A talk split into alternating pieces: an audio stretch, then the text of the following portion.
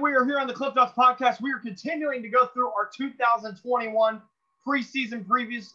And we got the head coach of the Bishop LeBlond Golden Eagles back with us, Chuck Davis. Coach, how are you doing? Fantastic, Clifton, man. It's good to be on with you. Well, co- well Coach, I feel the same way. Um, Coach, um, I, I've been asking all the coaches, um, how's your summer been? And um, with um, conditioning, with um, camps, and um, all uh, with the weight room, everything like that. And this summer was kind of a breath of fresh air compared to last year. Uh, turnout was great. We've steadily risen in our numbers uh, as far as kids coming out to play. I think we had, on average, we had 26 to 28 kids at our at our football specific workouts. Weights, there was just a ton. I mean, kids from every sport came out to the weight room. I think a lot of that was with how we did it last year. They didn't really get the, the social interaction aspect of it. I think kids are excited to get out and do something this year. So the turnout's been great. Conditioning is conditioning, so I'm sure they weren't too thrilled about any of that. But um, I think we're taking steps in the right direction. Well, absolutely. Let's talk about the 2020 season real quick. You want to talk about um, with everything, you know, the everything happened with the world. I think probably every football team experienced um, some kind of a battle with COVID, whether it's been, you know, a whole team quarantine for a couple weeks or maybe a couple players. But Bishop LeBlond football didn't really, you know, they they experienced their own issues too. And uh, when you were on the midst of a uh, with a three three or four game three or four game winning streak, and then COVID just cut your guys' season short. So unfortunately, didn't get to finish the way that you guys wanted to. Um, Coach, just your reflection on this past season.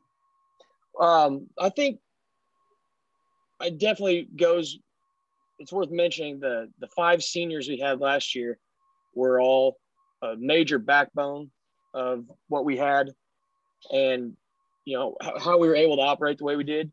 And I, my heart breaks for those guys that they're you know for some of them it's their career that ended, not just their season. So we had one go on to play college football, but other than that, those guys are done. Um, but I think it left the rest of the kids who got pretty hungry to come back with a lot more focus this year. It's in the past it seems like it takes a few days, a few practices to kind of get the the uh, back to school, if you will, jitters out. You know, people are being squirrely and ornery, and we didn't really have that as much this year. Uh, kids came ready to work, so it didn't end the way we wanted to for sure. And I felt terrible for the player that we had that tested positive because he, you know, not that anybody's more important than anybody else necessarily, but he was one of our really clutch go-to guys, and he was just felt like he shouldered the burden of the season, which was completely unfair for him. So I'm I'm just excited to see what we can do with a lot of returning guys coming back. I definitely uh, myself too. You know, I I feel bad. You know, you like like I said, you guys weren't the only ones that had to deal with it. There were several teams that had that ended their season prematurely, didn't get to play it out on the field. So I I, I definitely feel for every team that didn't get the chance to finish on the field. But let's hope that we can finish the 2021 season on the field. That's what I really want to talk about. Uh, Coach, let's talk about some of the um, offense. Um, I know you, uh, we talked about it. You're bringing a lot of guys back this year. Yes. Who are um? Let's remind some. Let's remind the listeners of who some of those players are going to be when uh, the Bishop LeBlond Golden, Eagle, Golden Eagles kick off their season on August 27th. So back for the third year as the starting quarterback in a row uh, is going to be junior Landon Gardner. He's gone from pretty good to good to I would say looking the best he's looked yet. I mean that kid is he's the second strongest kid in the weight room on our whole team, and he weighs about a, a buck sixty. So he's just a hard worker. He is tough as nails. Uh, what some people probably don't know is that against uh, Northwest Nodaway last year, I think it was the 11th play of the game, he caught a foot to his elbow and it dislocated his elbow and he had muscle that was torn off the bone and he just told us that he thought he hyperextended it like a bent bent funny is what he said. And he actually finished the game. So uh, he his resiliency is crazy. So we're really excited about him. And then we have senior running back Reggie Love, he's coming back. Um, he'll be the starting running back and middle linebacker, and he has been a contributor as a freshman and then started ever since then. But I mean, that dude, if you watched the news last night, I told Chris Roush if I had arms that looked like his, I would not own sleeves. I think he's put on 50 pounds since his freshman year. So he's coming in at about 5'9, 215, and he's just ready to rumble. Um, and then basically, with the exception of um, Fred Legasholt, who's going on to play NAIA ball, the rest of our receivers are back. And some of the guys that rotated in as subs last year, we had three or four that got quality reps. They're all back too. So we lost five seniors last year, and we only have three seniors this year. So we got a lot of youth we've been relying on for big time minutes that are like, you know, starting to mature a little bit. So we're pretty excited. Uh, but then the next thing we're going to move on to, I want to talk about those guys in the trenches on the offensive and defensive line. I, you know, those guys don't get enough credit, but those guys, they they go to work, and then you know all those um all those running backs, you know that you know they they put up some of those sexy stats. Those sexy stats wouldn't be there if it weren't for the offensive line. So talk about um your guys' lines, both offensive and defensive. Well, on the offensive line, we graduated our uh, one of our starting guards and our starting center from last year.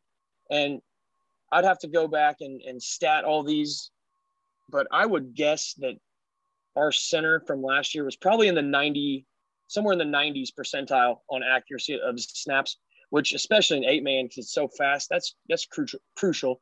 And he's going to be hard to replace. We, right now, we've got two or three guys that are kind of neck and neck for his spot. Um, and then we're returning Brady Arms. He'll be a senior. He was our starting guard last year. He was undersized last year and kind of played guard out of necessity, but he's tough.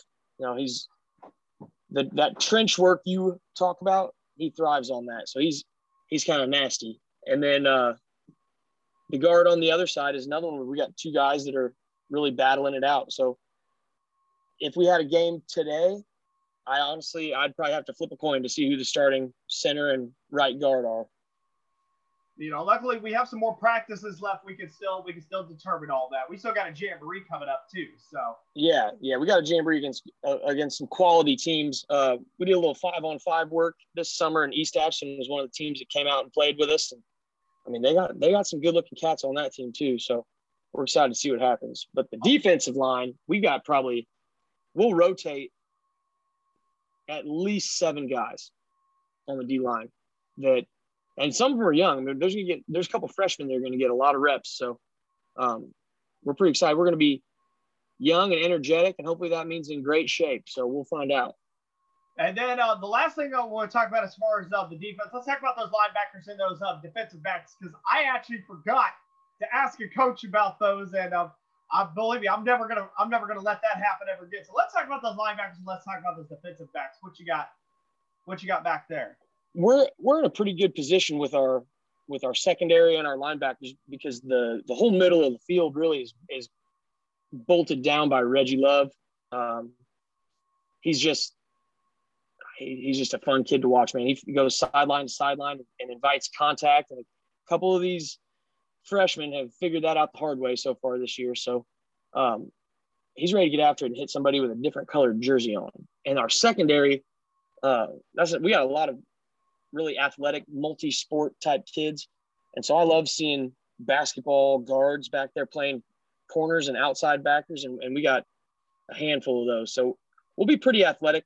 Um, obviously, we'll see what happens when the when the bullets start to fly how tough we are because it's easy to hit your buddies with your same the same jerseys on but um, athletically i think we're we're pretty much where we need to be there well coach i want to thank you so much for um, joining me here another um, having you on once again um, i know there's a lot of optimism at bishop leblond around the football program so um, looking forward to definitely checking you guys out and uh, good luck to you and your squad the whole rest of the way and in the jamboree and look forward to seeing you guys around august 27th all right, man. I appreciate it. It's always a pleasure being on with you, Clifton.